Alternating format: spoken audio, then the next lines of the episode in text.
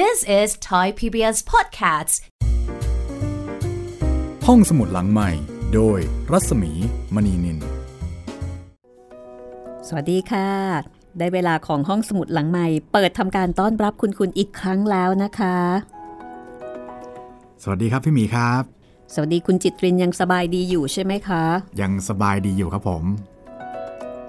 ตอนนี้ยังแข็งแรงอยู่ครับ ต้องถามคุณผู้ฟังด้วยนะคะ ว่าตอนนี้ยังสบายดีหรือเปล่าทั้งกายแล้วก็ทั้งใจด้วย ครับผมอ่ากายอาจจะยังโอเคนะคะ แต่ว่าใจอาจจะไปแล้ว ตอนนี้คือประสาทแดกครับผม เพราะว่าเออมีแต่ความหวาดระแวง มีแต่ความหวาดกลัว แล้วก็ไม่แน่ใจไม่มั่นใจนะคะ จริง ๆ เขาบอกว่าถ้าเกิดจิตใจดีนี่ร่างกายก็จะมีภูมิต้านทานดีนะคะ เพราะฉะนั้นทำใจดีๆเอาไว้ค่ะช่วงนี้นะคะ ครับผม แล้วก็วิธีการหนึ่งนะคะ ที่จะทำให้จิตใจของคุณเนี่ยผ่อนคลาย สบายๆฟังห้องสมุดหลังใหม่นะคะอันนี้โฆษณาแบบทายอินเลย ครับผม โฆษณาตัวเองในรายการตัวเอง เพราะว่าโฆษณาที่อื่นไม่ได้นะคะ ครับ ก็แนะนำเพื่อนบอกต่อได้นะคะ โดยเฉพาะช่วงเนี้ยอออาจจะมีหลายท่านที่ต้องทำงานอยู่ที่บ้าน ไม่ได้ไปที่ทำงาน หรือว่างานอาจจะน้อยลง ไม่ค่อยได้ทำงานนะคะ เวลาว่างเยอะ นี่ค่ะ ฝั่งห้องสมุดหลังใหม่เพลินๆกันดีกว่านะคะ ทั้งใส่อิ๋วที่เพิ่งจบไป แล้วก็เรื่องนี้ด้วยจดหมายเหตุโกษาปานไปฝรั่งเศสค่ะ ซึ่งวันนี้มาถึงตอนที่ 8 แล้ว วันนี้จะไปไหนนะคะเนี่ย คุณจิตริน จะไปสภาอะคาเดมีครับพี่ สภาอะคาเดมี โอ้โห ชื่อเพราะจังเลยอะ อันนี้เป็นภาษาฝรั่งเศสเลยคะเนี่ย คิดว่าจริงๆ น่าจะเป็น Academy ครับ แต่ว่าถ้าอืมออกเสียงเป็นฝรั่งเศสก็ประมาณนี้แหละครับ Academy อ๋อ ฝรั่งเศสจะออกอะคาเดมี ประมาณประมาณนี้ครับเออโอ้โห ฟังดูแบบไพเราะเพราะพริ้งมากเลยทีเดียว ครับผม เพราะว่าตัว A ภาษาฝรั่งเศสจะเป็น R ครับอ๋อก็เลยจะเป็น Academy แล้วก็มีเสียงแขรกๆอยู่ในคอใช่เหมือนมีเสลดอยู่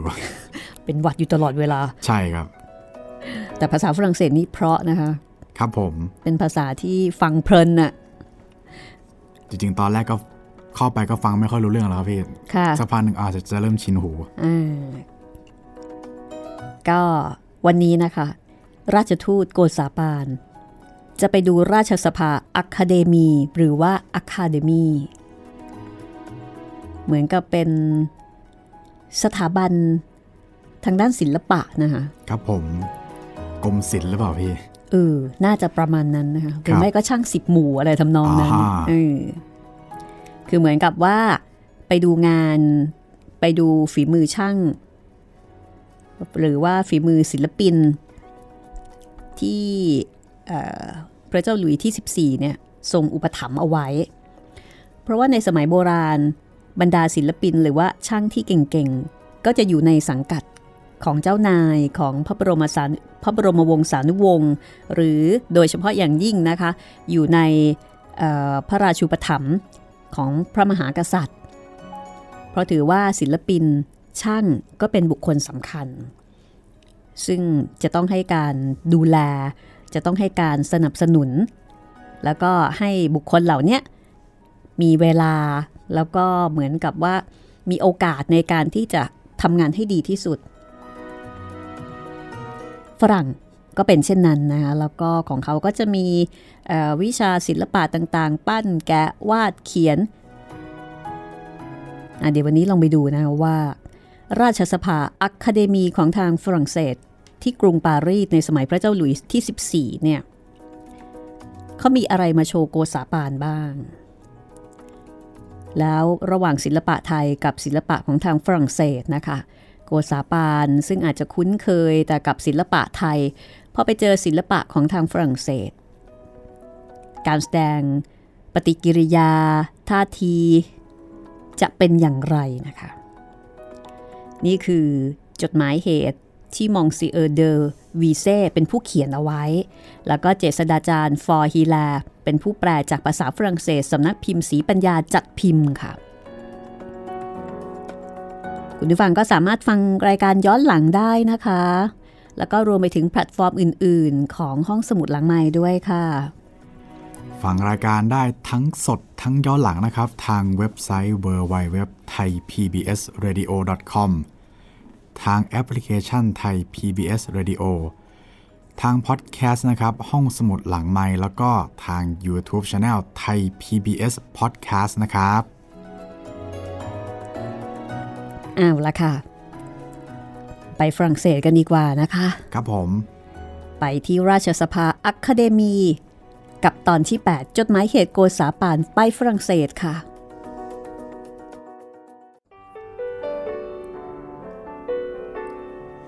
เจ้าพนักงานได้นำท่านราชทูตเข้าไปดูราชสภาอะคาเดมีหรืออะคาเดมีซึ่งที่นี่เป็นสภาสำหรับบำรุงสนับสนุนวิชาการปั้น การแกะสลักและก็การเขียนรูปต่างๆ โดยมีเสนาบดีเดอลูวัว เป็นสภานายก และผู้อุปถัมภ์ราชสภานี้ เดอวีเซ่ก็บันทึกเอาไว้ว่า พอราชทูตลงจากรถ ที่หน้าตึกราชสภาสโมสรนนั้นแล้ว ท่านเลอบรึงผู้เป็นประมุขหัวหน้าสำหรับดูแลสภานั้นพร้อมทั้งกรรมการหลายท่าน เช่น ท่านยิราดง ท่านแดชาดังเดอเลเว เดอฮง โบบรึงเซเซปาเป็นต้น แล้วก็มีนายช่างที่มีชื่อเสียงทั้งที่เป็นสมาชิก และที่ไม่ได้เป็นสมาชิกในราชสภาวิชาช่างนั้นอีกหลายนาย ต่างก็พากันออกมาต้อนรับราชทูตสยาม ณหน้าตึกราชสภานั้น กล่าวโดยรวมก็คือมีคนมาต้อนรับเยอะเลย ชั้นแรกราชทูตก็เข้าไปในห้องประกวด คือเป็นห้องที่ตั้งแห่งรูปแกะ สลัก รูปปั้น แล้วก็รูปวาด ซึ่งบรรดานายช่างจะทำมาประกวดประขันกันตามธรรมเนียมทุกปี เพื่อที่จะได้ทราบว่านายช่างคนไหนมีฝีมือ แล้วก็ควรได้รับพระราชทานรางวัลประจำปีของพระเจ้าหลุยที่ 14 ใครควรถูกเลือกเป็นสมาชิกราชสภาวิชาช่างนั้นบ้าง โดยสรุปก็คือ มีการจัดประกวดทุกปี ใครได้รางวัล ก็จะได้รับพระราชทาน รางวัลอาจจะเป็นเงินหรืออาจจะเป็นอะไรก็ได้ แล้วก็มีการเลือกเป็นสมาชิกสภาวิชาช่างนั้นด้วย ทีนี้ตามธรรมเนียมนายช่างซึ่งนำรูปมาประกวด ก็จะมีกฎบังคับว่า ใครอยากที่จะมาสมัครประกวดฝีมือ จะต้องยกรูป ซึ่งตัวเองนำมาประกวดนั้น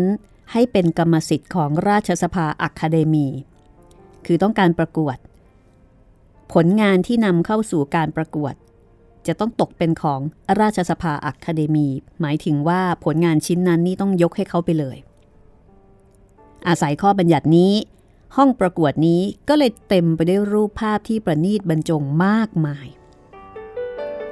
ก็คือเป็นของที่มีการส่งเข้าประกวด แล้วก็ยกให้กับที่นี่ ณห้องประกวดนั้น เดอวีเซ่ก็บอกว่า โกษาปาน ก็ได้แสดงตน ว่าเป็นผู้ที่มีรสนิยมที่ดี นั่นก็คือเมื่อตอนที่โกษาปานเดินดูผลงานศิลปะต่างๆนั้น อยู่ๆท่านก็เอ่ยขึ้นต่อหน้ารูปภาพรูปหนึ่ง โดยบอกว่า อืม รูปภาพนี้ ฉันเห็นว่างามกว่ารูปอื่น ท่านจะเห็นเป็นประการใดท่านเลอบรึง ซึ่งเป็นผู้ถูกถาม ก็บอกว่า ใช่แล้ว แต่ทีนี้เพื่อที่จะป้องกันไม่ให้มีผู้ใดติเตียน ว่าพลอยเอออวยไปกับท่านราชทูตสยาม ท่านเลอบรึง ก็เลยแกล้งถามบรรดากรรมการซึ่งอยู่ณที่นั้นว่า นี่พวกท่าน ท่านราชทูตสยามมาที่นี่ เพื่อจะชมรูปที่งามจริง ๆ เพราะฉะนั้น พวกท่านโปรดช่วยบอกหน่อยเถอะว่า ในบรรดารูปที่นำมาประกวดในปีนี้เนี่ย มีรูปใดงามกว่ารูปอื่นบ้าง ทันใดนั้นพ วกกรรมการทั้งหลาย ก็ลงความเห็นเป็นเสียงเดียวกันว่า รูปที่ท่านราชทูตชี้นั่นแหละ เป็นรูปที่ดีกว่ารูปอื่นๆ ก็คือเห็นพ้องต้องกัน ว่ารูปที่โกษาปานชอบนั่นแหละ เป็นรูปที่ดี เดอวิเซ่ก็บอกว่าเหตุการณ์นี้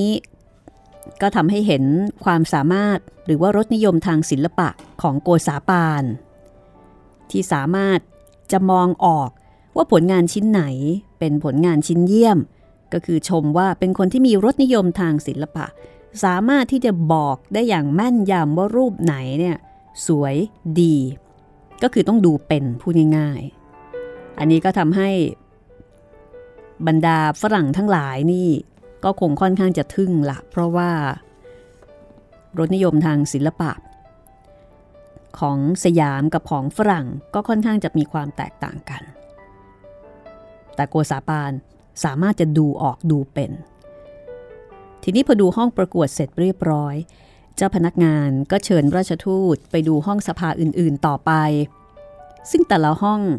ก็เต็มไปด้วยผลงานที่ประณีตบรรจงทั้งนั้น เดอวิเซ่บอกว่าโกษาปานนั้นเป็นผู้ชมที่ดี คือในขณะที่ชมก็ไม่ใช่ว่า จะก้มหน้าแงหน้าดู พอเป็นพิธีไม่ใช่ แต่ว่ามีการไต่ถามข้อมูล คือถามตลอด ด้วยความสนอกสนใจด้วยความรู้ เช่น เดี๋ยวเดี๋ยวก็ถามว่า นี่ท่าน รูปนี้เป็นฝีมือใครเหรอ เป็นฝีมือนายช่างฝรั่งเศส หรือฝีมือคนต่างประเทศ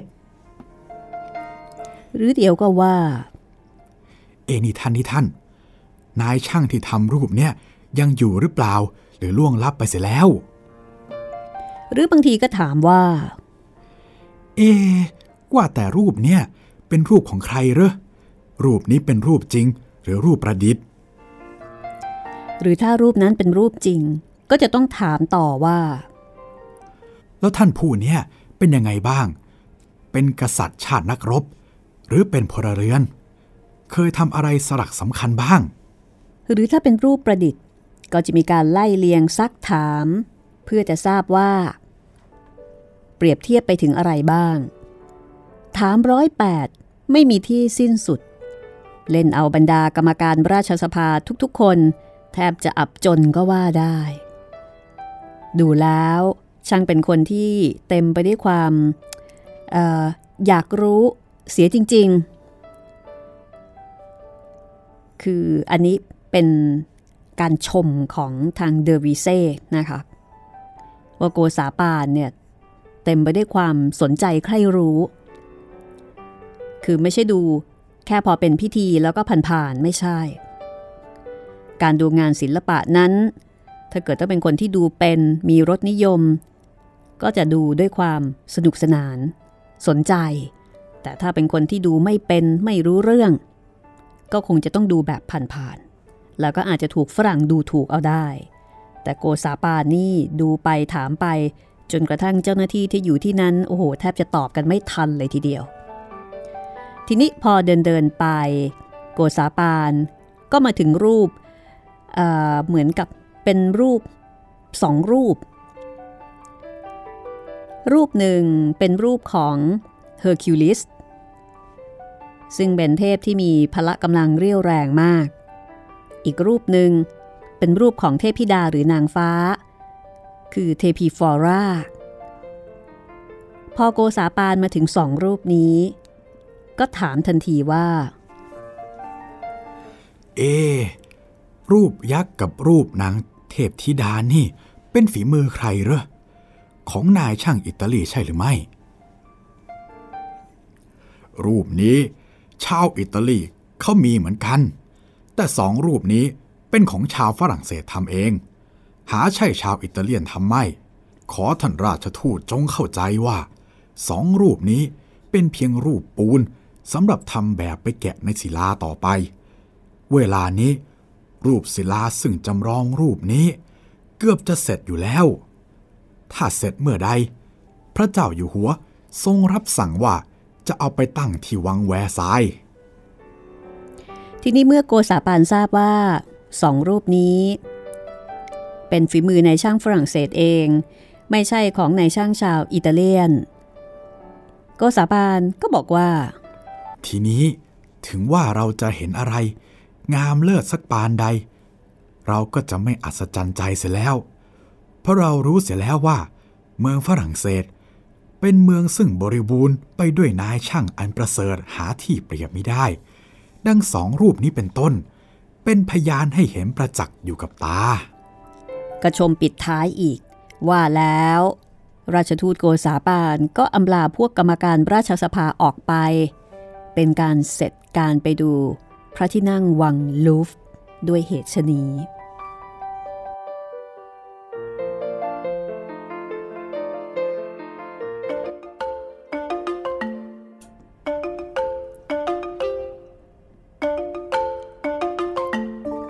หลังจากทัศนศึกษาดูงานพระที่นั่งวังลูฟ ดูงานศิลปะ ทั้งรูปปั้นรูปวาด เรียบร้อย จากนั้น คณะของราชทูต ก็พากันขึ้นรถไปยังโรงช่างสะดึงหลวงชื่อว่าคอปแลง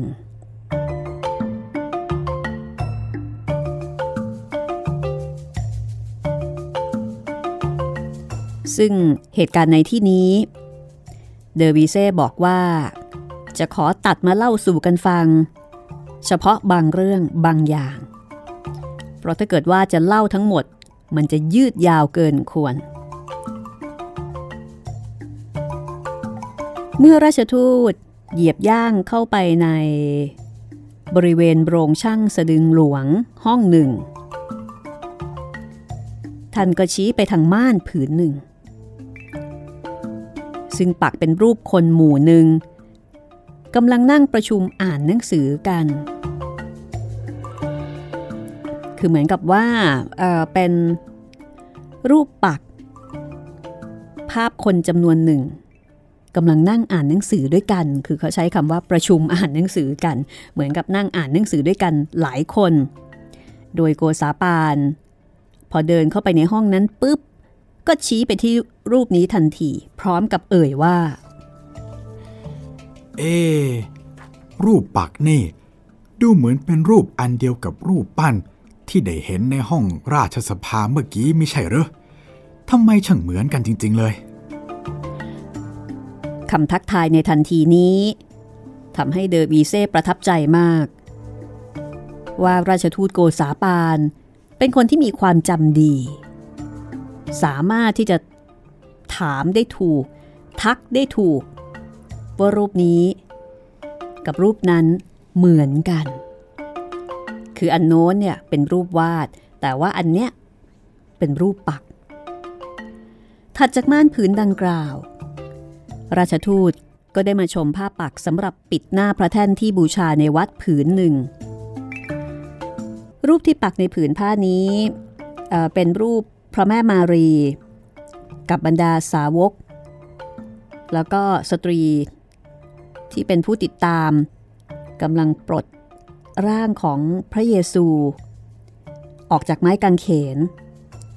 เพื่อที่จะนำร่างที่ไร้ชีวิตของพระองค์ในขณะนั้น ไปฝังเอาไว้ในคูหาต่อไป คือน่าจะเป็นตอนที่พระเยซูถูกตรึงกางเขน และท่านก็สิ้นพระชนไปในตอนนั้น ผ้าปักผืนนี้ท่านเลอบรึง เจ้ากรมศิลปะเป็นผู้คิดแบบให้ เดิม คนสั่งให้ทำตั้งใจว่าจะเอาไปประดับในวิหารเมืองลียง แต่ทีนี้ เมื่อปักเสร็จเรียบร้อย เสนาบดีเดอลูวัวมาเห็นเข้าก็ชอบ ก็เลยขอจากท่านมหาสังฆราชเดอลียง เจ้าของเดิม เพื่อที่จะเอาไปตั้งพระแท่นในพระอารามหลวง ซึ่งพระเจ้าหลุยส์ที่ 14กำลังโปรดให้สร้างขึ้นใหม่ ในบริเวณพระราชวังแวร์ซายซึ่งสังฆราชเดอลิยงก็ยินยอม ยกให้ ท่านเสนาบดีเดอลิวัว ซึ่งเป็นผู้ขอ หลังจากที่ดูตามห้องต่างๆ เสร็จเรียบร้อย คณะราชทูตได้เดินไปดูตัวอย่างม่านแล้วก็ผ้าปัก ซึ่งล้วนแล้วแต่เป็นฝีมือโบราณที่มีแขวนไว้ตามฝาผนังรอบๆห้อง แล้วก็ได้ไปดูห้องทำงานของท่านเลอบรึงเจ้ากรมศิลปะด้วย จากนั้นก็ได้พากันลงไปที่กลางลาน ในขณะที่ คณะของราชทูตจวนจะลากลับอยู่แล้วนั้น ท่านอัครราชทูตโกษาปานก็ได้กล่าวกับท่านเลอบรึงเจ้ากรมศิลปะผู้ตามมาส่งว่า บัดนี้ถึงเวลาที่พวกเราจะต้องลาท่านไปแล้ว เราขอขอบคุณท่านเจ้ากรมเป็นอันมาก ที่ได้โปรดนำพวกเราไปดูตัวอย่างม่าน และผ้าที่เย็บปักถักร้อย เป็นลายเครือวันต่างๆ ล้วนเป็นที่พอใจกันทั้งนั้น แต่ถึงกระนั้นก็ดี เรายังเที่ยวชมไม่ถึงที่ทีเดียว ถ้าจะให้ถึงที่แล้ว เราจะขอท่านได้ช่วยโปรดนำพวกเราไปดูช่างสะดึงที่กำลังทำงานปักถักร้อยนั่นแหละ จึงจะเป็นที่พอใจทีเดียวจะได้หรือไม่ท่าน คือโกษาปาน เห็นผลงานการปัก ก็อยากจะไปดูโรงปัก ท่านเจ้ากรมศิลปะ ก็บอกว่า โอ้โหยินดีมาก เชิญท่านมาเถอะ จะไปกันเดี๋ยวนี้เลยก็ได้ เชิญท่านเชิญ จากนั้นต่างก็พากันเข้าไปที่โรงสะดึง พอดูโรงสะดึงเสร็จเรียบร้อย ก็ไปดูโรงช่างเจรไนเพชรพลอย แล้วก็โรงช่างทองของหลวงต่อไป และที่ในโรงช่างเจรไนนั้น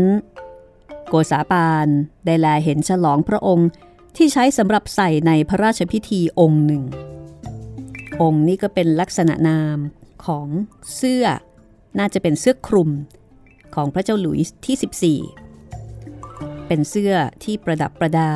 ด้วยเพชรดินจินดาอัญมณีหลายชนิด ซึ่งพอโกษาปานเห็นเช่นนั้นก็อดไม่ได้ที่จะถามว่า เอ้นี่ท่าน ฉลองพระองค์องค์นี้ ถ้าจะคิดเป็นราคาเงิน จะมากน้อยประมาณสักเท่าใด เจ้าพนักงานตอบว่า ถ้าจะคิดเป็นราคาเงินแล้ว ก็ประมาณ 2,000 ฟรัง ต่อคืบสี่เหลี่ยมจัตุรัส ไม่ใช่ทั้งหมดนะคะ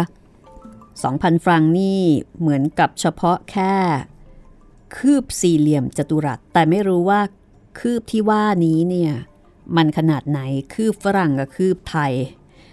มันก็ไม่เท่ากันนะคะ โอ้2,000ฟรังก็ลองคูณดู เพราะว่าประดับประดาด้วยเพชรนินจินดา คือตลอดทั้งฉลองพระองค์เลยทั้งตัวเลย แล้วก็สำหรับเพชรพลอยที่ใช้ประดับนั้น บางเม็ดก็เล็ก จนมองด้วยตาเปล่าเกือบไม่เห็น ต้องส่องกล้องถึงจะเห็น ในขณะที่บางเม็ดก็ใหญ่เป้ง แทบจะมีค่าควรเมืองก็ว่าได้ เพชรต่างๆเหล่านั้นไม่ว่าเล็กไม่ว่าใหญ่ ท่านราชทูตก็ดูแบบพินิษพิเคราะห์อย่างละเอียด แม้จนกระทั่งถึงกากเพชรท่านก็ยังดู ดูด้วยความสนอกสนใจดูละเอียดละออ แล้วก็ไม่ได้ดูเฉยๆท่านราชทูตโกษาปาน ยังจับเครื่องมือของบรรดานายช่างเจรนายพร้อมทั้งอธิบายว่า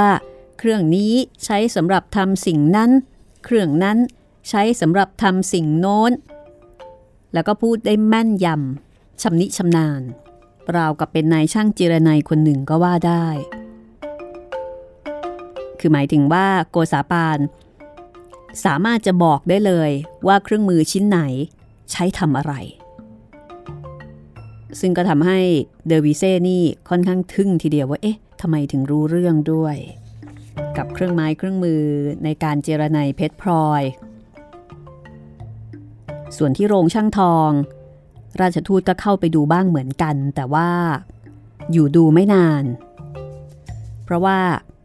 ในเรื่องของการช่างทำทองนั้นท่านเข้าใจดีมาตั้งแต่กรุงสยามแล้ว เพราะว่าที่กรุงศรีอยุธยา เรานี่ก็ถือเป็นเมืองทอง แล้วก็มีความชำนาญในการทำเครื่องทอง รวมความก็ดูเหมือนว่า สิ่งที่ท่านราชทูตดูด้วยความพออกพอใจในวันนี้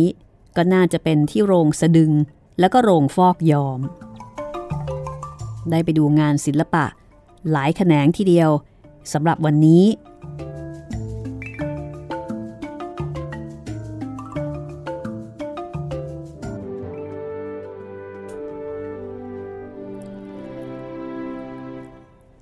สำหรับกำหนดการต่อไปนะคะ จะเป็นบทที่ 27ละค่ะ ราชทูต ไปดูอู่เรือ แล้วก็โรงงานพิเศษ อู่เรือ เรือ คงดอลลาคงดอลลาคืออะไรคะ คือเรือกอนโดล่า เรือพายเล็ก ที่นิยมอยู่ในอิตาลีนั่นเองค่ะ ไปดูการต่อเรือนะคะ แล้วก็โรงงานพิเศษนั้นจะเป็นโรงงานพิเศษอะไร พักสักครู่ แล้วเดี๋ยวช่วงหน้า ตามโกษาปาน ไปดูงานไปทัศนศึกษางานช่าง ที่ฝรั่งเศสกันต่อนะคะ สักครู่ค่ะ This is Thai PBS Podcasts. ห้องสมุดหลังใหม่ โดยรัศมีมณีนิน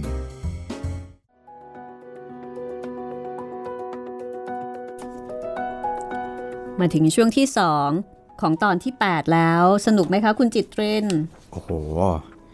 สนุกมากเลยครับพี่ อันนี้เป็นทริปดูงานศิลปะนะคะ ครับผม ดูไปถึงแหล่งผลิตเลยทีเดียวค่ะ น่าจะตรงกับเอ่อความความตั้งใจแรกของ ท่านโกษาปาเลยนะพี่ ที่จะมาดูพวกงานศิลปะ งานช่างใช่ซึ่งครับสมัยก่อนจะเรียกว่างานช่างสาขาต่างๆ เนี่ยนะคะครับแล้วก็ฝรั่งเศสเขาก็จะมีความสามารถในเรื่องของงานช่างที่แตกต่างไปจากของเราด้วยสมัยก่อนอืมอย่างเช่นงานภาพเขียนอย่างเงี้ยครับอันนี้ก็ต้องยอมรับว่าของเขาก็จะเป็นอีกแบบหนึ่งซึ่งมีความก้าวหน้าอย่างในเรื่องของการเขียนเอ่อ ภาพเหมือนจริง perspective อะไรพวกนี้ใช่ไหมคะเพราะว่าตะวันตกก็จะเอ่อเขาจะมีความก้าวหน้าในเรื่องของการเขียนภาพเหมือนจริง ก็เป็นสิ่งใหม่สำหรับบ้านเรา ของไทยนี่รู้สึกว่าถ้าเป็นเรื่องภาพวาดนี่ไม่ไม่ได้ขนาดนั้นเนาะครับพี่ คือจะบอกว่าก้าวหน้า ก็คงไม่สามารถที่จะพูดได้แบบนั้นนะคะ ต้องครับบอกว่าก้าวหน้าทางด้านไหน เพราะว่างานศิลปะ โดยเฉพาะงานภาพเขียนเนี่ยเหมือนกับของเราจะให้ความสำคัญ แล้วก็เป็นอีกอีกสไตล์หนึ่งอืมของเราของเหมือนออกจะเน้นไปทางพุทธศาสนามากกว่า ใช่ของเราจะเป็นงานภาพเขียนในเชิงพุทธศาสนา ซึ่งไม่ได้เน้นในเรื่องของอารมณ์ความรู้สึกครับหรือว่าความเหมือนจริง หรือว่าปัจเจก เหมือนกับทางเหมือนกับทางฝรั่งฝแต่รั่ของเรา ครับ จะเน้นภาพวาดเพื่อที่จะเล่าเรื่องเป็นเหตุการณ์อ่าในพุทธประวัติ หรือว่าเป็นเรื่องราวในวรรณคดีทำนองนั้นซะมากกว่าครับของเราจะไม่ได้ออกแนวเป็นปัจเจกอืมเพราะฉะนั้นสมัยก่อนเนี่ยเราจะไม่ได้เห็นลักษณะภาพวาดที่วาดใครคนใดคนหนึ่งครับ คือมาตั้งอกตั้งใจวาดคนนี้คนนั้นเนี่ย เราจะไม่ค่อยมีอืม จะมีก็แต่จิตรกรรมฝาผนังครับอ่าช่างก็เขียนไป เรื่องรามเกียรติ์ก็ว่ากันไป เทพชุมนุมก็ว่ากันไป หรือว่าพุทธประวัติก็ว่ากันไป เพราะฉะนั้นของเรานี่อารมณ์จะคล้าย ๆกับเอ่อการ์ตูนญี่ปุ่น ยังไงครับพี่ ที่เป็นช่องๆไงอ๋อเพียงแต่ว่าจะดูต่างกันครับ แต่ว่าจะเป็นลักษณะเป็นช่องๆเหมือนกันครับ เพียงแต่ว่าการ์ตูนของญี่ปุ่นเนี่ยมันจะเป็นช่องที่มันมันชัดใช่ไหมคะ ครับผม ช่องนี้แล้วก็ไปช่องนี้ แบ่งแยกกันครับอย่างเด็ดขาด แต่ถ้าเกิดเราไปดูจิตรกรรมฝาผนังของไทยเนี่ยไม่ได้แบ่งเป็นล็อกล็อกล็อกล็อกเป๊ะอ๋อเป๊ะมันจะคนละภาพภาพกันแต่ว่าอยู่ด้วยอยู่กันในอยู่ด้วยด้วยกัน ใช่ คนละภาพเดียวกันครับ เพียงแต่ว่าเวลาไปดูเนี่ยเออก็ต้องดู เรื่องราวดูขนาดของภาพ เช่นอะภาพที่มีขนาดใหญ่ ก็จะถือว่าเป็นภาพที่มีความสำคัญอะไรทำนองนั้นครับ คืออันเนี้ยก็จะต้องมีต้องดูเป็นครับ เพราะว่าไม่ได้แบ่งแบบเป๊ะเป๊ะเป็นช่องๆเหมือนการ์ตูนฝรั่งเพราะว่าเอ้ยตอนเหมือนการ์ตูนญี่ปุ่นครับนะผมพูดผิด คือตอนเด็กๆผมเวลาพ่อพาไปวัดโพธิ์พระแก้วไงครับไปดูฝาผนังเนี่ยผมจะงงมาก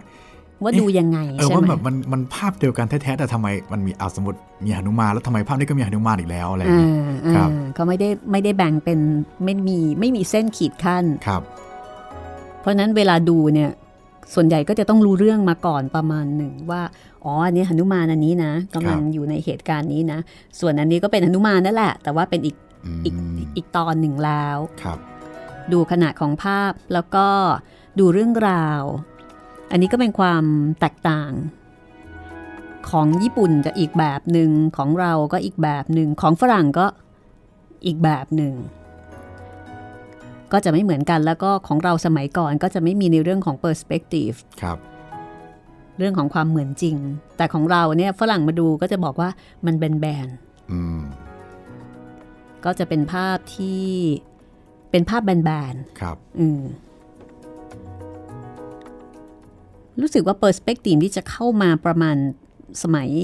รัชกาลที่ 3 รัชกาลทีสี่4 นะคะโอ้ก็สมัยนั้นที่เราเนี่ยมีอ่าจิตรกรไทยที่เริ่มเรียนรู้อ่าเทคนิคตะวันตกโขลอินโขงอะไรอย่างเงี้ยอ๋อโหยอันนี้ก็เริ่มเริ่มมี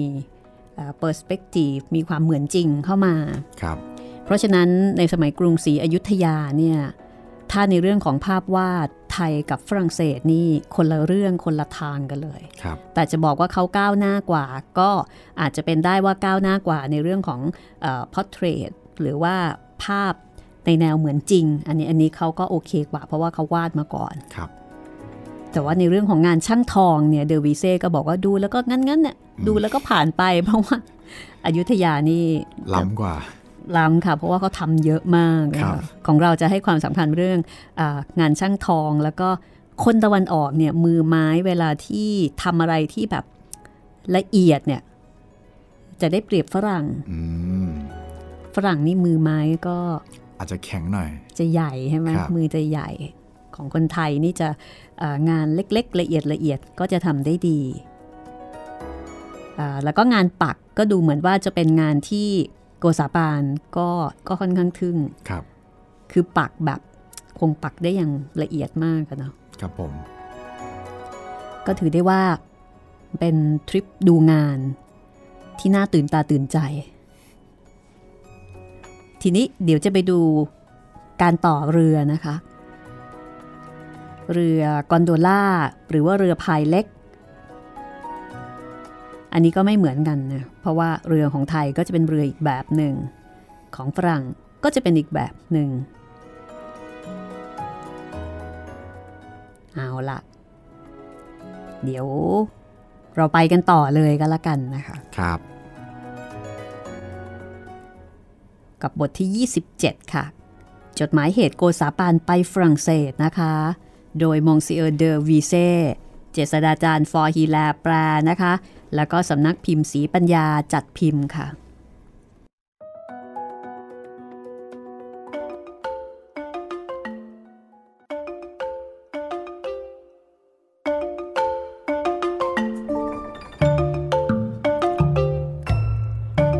สำหรับเป้าหมายต่อไปคือโรงช่างไม้หลวงค่ะ ในขณะที่คณะของราชทูตไปนั้น เป็นเวลาที่พวกช่างไม้ กำลังแกะไม้ต่อเรือ คงโดลา หรือว่า เรือกอนโดลา อันนี้มีคำอธิบายจากผู้แปลนะคะว่า น่าจะหมายถึงกอนโดลา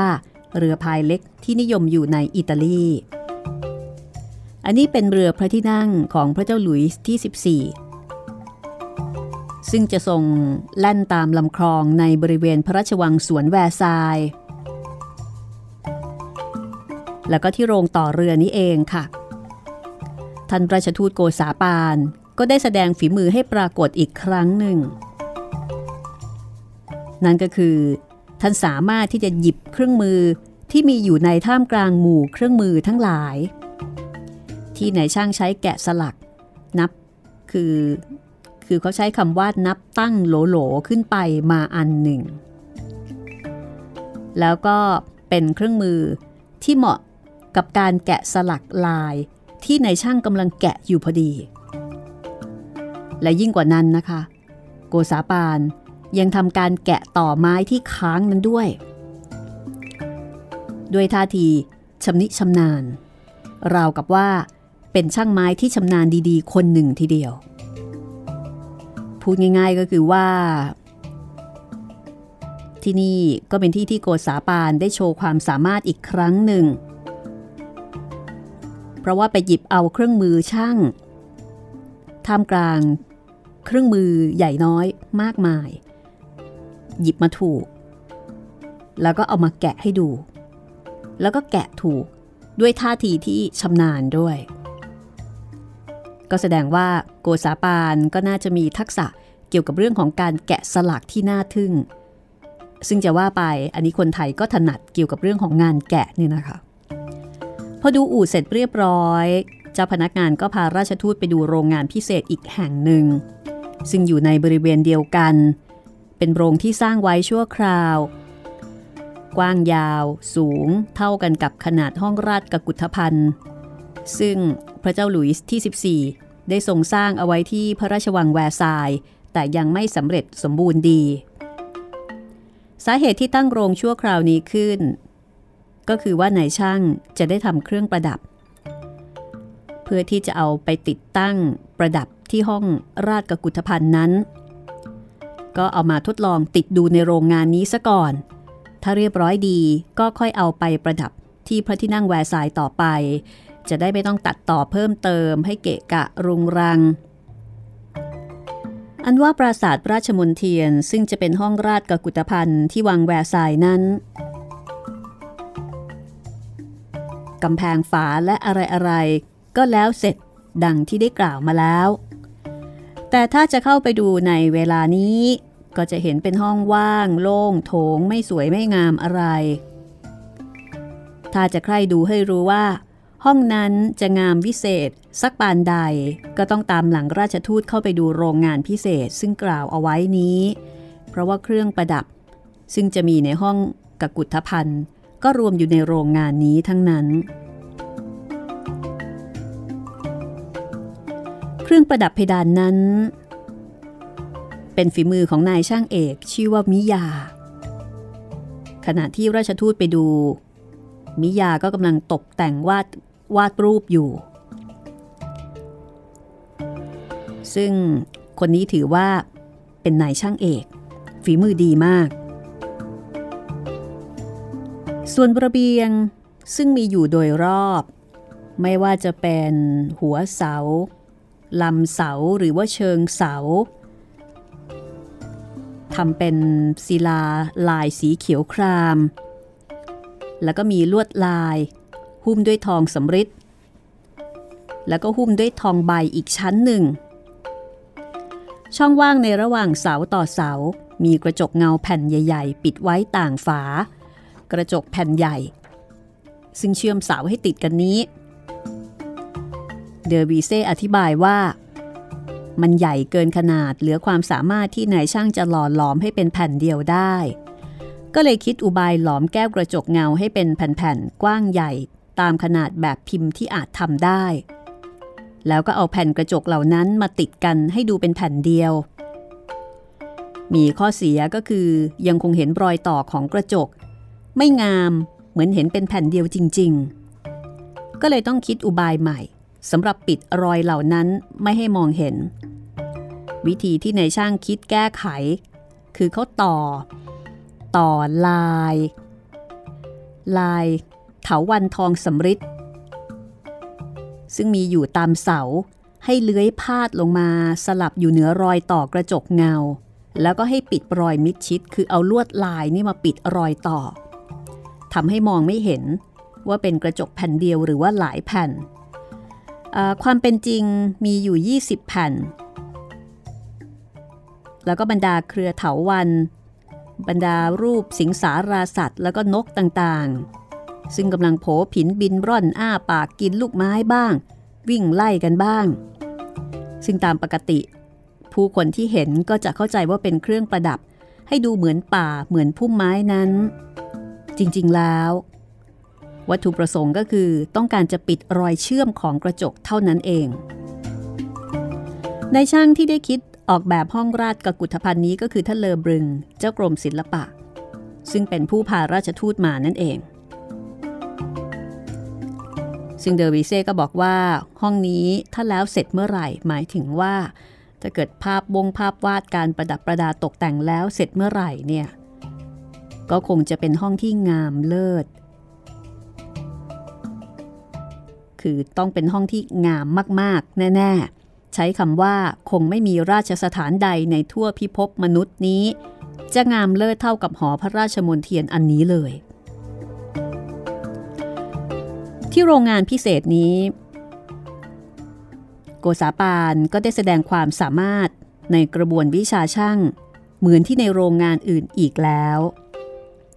ตัวอย่างเช่น ปากนก ปีกนก หรือว่าลวดลายต่างๆ ไม่ว่าชนิดใดที่นายช่างกำลังทำเป็นชิ้นๆ เป็นอันๆ ยังไม่ได้ปิดทอง และก็ยังไม่ได้ทาสีอันใดให้เป็นเครื่องสังเกตให้รู้ ว่าควรจะใส่อะไรตรงไหน แต่ปรากฏว่าโกษาปานเนี่ยพอไปถึงก็เข้าไปหยิบนี่หน่อยหยิบนั่นหน่อย เอามาต่อกันเข้า ตรงช่องที่เหมาะ ดูเป็นรูปเป็นร่าง แล้วก็ถูกแบบ ไม่มีพลาดเลย คือสามารถที่จะเอามาปฏิติดประต่อกัน แล้วก็ถูกต้องด้วย พอเดินออกไปจากโรงงานนั้น โกษาปานเดินผ่านไปทางระเบียงโรงสะดึง ซึ่งเป็นทางเดียวกับขามาโกษาปานก็แปลกใจเมื่อได้เห็นบรรดาม่านปักต่างๆ ซึ่งแขวนประดับฝาระเบียงเมื่อขามา ตอนนี้เก็บเอาไปเสียหมดเปลี่ยนเป็นม่านปักอื่นๆ หมดทั้งชุด ซึ่งก็งามไม่แพ้ชุดก่อน ซึ่งโกษาปานก็สรรเสริญพวกช่างสะดึงว่าแหมปักได้เก่งจริง ๆ ในขณะนั้นเป็นเวลาเกือบจะค่ำแล้ว ดูอะไรก็ไม่ค่อยจะเห็น แต่ยังมีภาพปักที่สวยงามอีกหลายผืน เป็นของประณีตน่าดูชม เป็นต้นว่า ผืนที่ปักพระราชประวัติ ของพระเจ้าหลุยส์ที่ 14 กำลังรบเอาป้อมชนะอีกสี่ผืน อันนี้ก็งามเหลือที่จะกล่าวได้ เจ้าพนักงานกลัวว่าถ้าโกษาปานไม่ได้เห็นสี่ผืนนี้ ก็จะเหมือนกับว่า เสียเที่ยว ก็อุตส่าห์เอาม่านปักสี่ผืนนั้น ออกมาให้โกษาปานแล้วก็คณะดูที่นอกชานซึ่งเมื่อโกษาปานดูชมแล้ว ก็มีความพอใจ ถึงกับถามว่า อ๋อ นี่เหรอ ป้อมที่พระองค์ทรงตีชนะ สาธุ สาธุ ขอจงทรงพระเจริญ สิ้นชั่วฟ้าชั่วดินเถอะจากนั้น คณะของราชทูต ก็ลาท่านเลอบรึงกลับไปอย่างที่พัก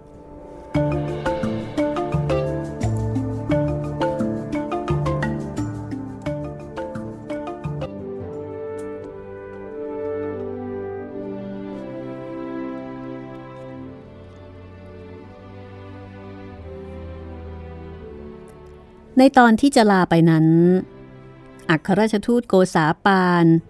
ก็ได้กล่าวชมเชยท่านเลอบรึง เจ้ากรมศิลปะ ว่า ฉันต้องสรรเสริญท่านโดยชื่นใจ ว่าท่านเป็นบุรุษมหัศจรรย์ผู้หนึ่ง ผิดกว่าคนทั้งหลายที่ฉันเคยเห็นมาแต่ก่อน ด้วยว่าวิชาทั้งหมด ดูเหมือนสิงอยู่ในใจของท่านทุกอย่าง ไม่ว่าท่านจะถูกซักถามถึงข้อความอันใด ท่านก็ตอบในทันควันทุกทีน่าชมเชยมาก ท่านเนี่ยเป็นสีแผ่นดินของพระเจ้าหลุยที่ 14 ขอท่านจงรักษาตัวของท่านให้ดีตลอดเถิด เพราะว่านายช่างเอกนั้น เป็นของประเสริฐหายากนัก อันที่จริง ฉันก็ทราบว่า ท่านเนี่ยมีธุระมาก มีงานราชการไม่ได้ขาด ขอให้ท่านได้ทำตัวของท่านให้ว่าจากงานบ้าง เพื่อจะได้มารับประทานอาหารกับฉันสักครั้งหนึ่ง จะถือเป็นเกียรติยศอย่างยิ่ง แต่บัดนี้ถึงเวลาแล้ว ฉันขออำลาท่านไปก่อนนะ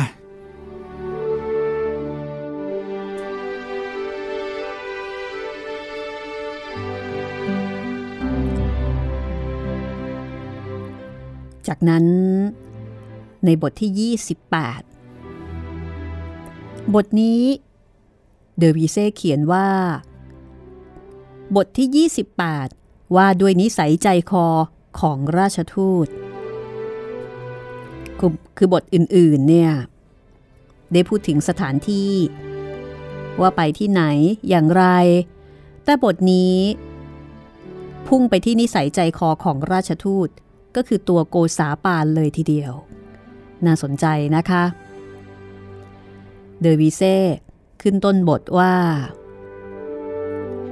เพื่อจะให้ท่านผู้อ่านทราบเรื่องราวราชทูตนี้ให้ละเอียดขึ้น ข้าพเจ้าจะขอเล่าถึงนิสัยใจคอ และจริตกิริยาของท่านราชทูตานุทูต เป็นบทพิเศษสักบทหนึ่ง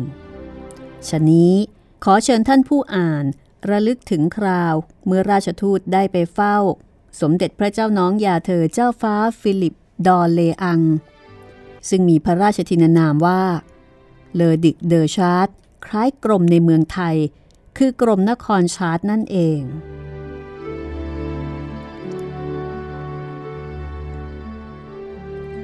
ในเวลาที่ท่านราชทูตกำลังเข้าเฝ้า สมเด็จพระเจ้าน้องยาเธอเจ้าฟ้ากรมนครชาร์ตหรือถ้าเรียกแบบฝรั่งฝรั่งก็คือ ฟิลิปที่หนึ่งดยุคแห่งออเลอง ซึ่งเป็นพระราชโอรสองค์ที่สองที่รอดชีวิตของพระเจ้าหลุยส์ที่ 13 แห่งฝรั่งเศส แล้วก็อานแห่งออสเตรีย ก็ถือว่าพระองค์ก็ทรงเป็นพระอนุชา ในพระเจ้าหลุยส์ที่ 14 ของฝรั่งเศส ในขณะที่โกษาปานกำลังเข้าเฝ้าดยุคแห่งออเลอองปรากฏว่าดยุคนั้นได้ทรงแสดงพระอัธยาศัย เหมือนว่าพระองค์มิได้ถือตนว่าเป็นเจ้า แต่ทรงถ่อมพระองค์เหมือนกับว่าเป็นคนธรรมดาคนหนึ่ง คือพูดง่ายๆว่า ไม่ทรงถือตัวเลย พูดจาปราศัยกับราชทูต เหมือนกับการพูดคุยระหว่างเพื่อนสนิท จนทำให้โกษาปานรู้สึกแปลกใจ และเมื่อออกจากที่เข้าเฝ้านั้นแล้ว โกษาปานก็ปลื้มมาก ถึงกับออกปากกับผู้ที่ไปด้วยกันนั้นว่า การที่พระองค์สมเด็จพระอนุชาธิราชเจ้า ทรงรับรองฉัน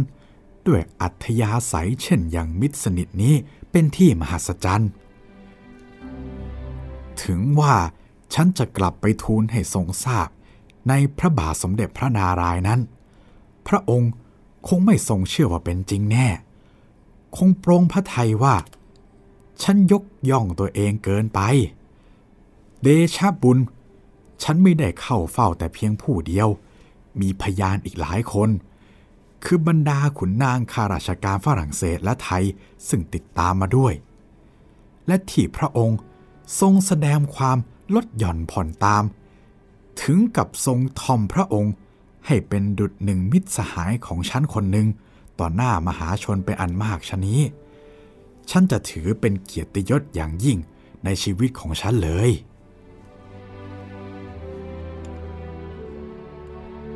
แล้วก็ยังมีอีกคราวหนึ่ง เจ้าพนักงานได้มาแจ้งให้โกษาปานทราบว่า ที่สถานทูตออสเตรียในกรุงปารีสจะมีการจัดงาน งานจุดดอกไม้ไฟ ฉลองอพระบารมี ของพระมหาจักรพรรดิออสเตรีย ในโอกาสที่พระองค์ทรงตีเมืองบูดาเปสต์คืนมาจากตุรกี ซึ่งเคยยึดเอาไว้ในอำนาจประมาณร้อยกว่าปี เมืองบูดาเปสต์นี้ก็เป็นเมืองหลวงของฮังการี แล้วก็อัครราชทูตเมืองออสเตรียมีความยินดีขอเชิญคณะราชทูตสยาม ให้ไปร่วมงานนั้นด้วย แต่ปรากฏว่า โกษาปานไม่ไป โดยให้เหตุผลว่า การที่จะไปดูงานของราชทูตออสเตรียนั้น อันที่จริงก็อยากจะไปดูอย่างยิ่ง แต่เสียใจที่จะรับเชิญของท่านอัครราชทูตออสเตรียไม่ได้ เพราะว่าเมื่อไม่กี่วันมานี้ เจ้ากระทรวงฝ่ายนครบาลก็ได้เชิญให้ไปดูงานมหรสพ ซึ่งชาวปารีสเล่นถวาย ฉันก็ไม่ได้ไป เพราะขณะนั้น ฉันยังไม่ได้เข้าเฝ้าพระเจ้าหลุยที่ 14 ฉันจึงไม่ยอมรับเชิญก่อนนี่ในเมื่อเจ้าของบ้านเองเป็นผู้เชิญ แล้วยังรับเชิญไม่ได้ ด้วยเหตุดังกล่าวมาแล้ว นับภาษาอะไรกับคนต่างชาติต่างภาษาเขาเชิญเล่า ก็ย่อมจะรับเชิญไม่ได้อยู่เอง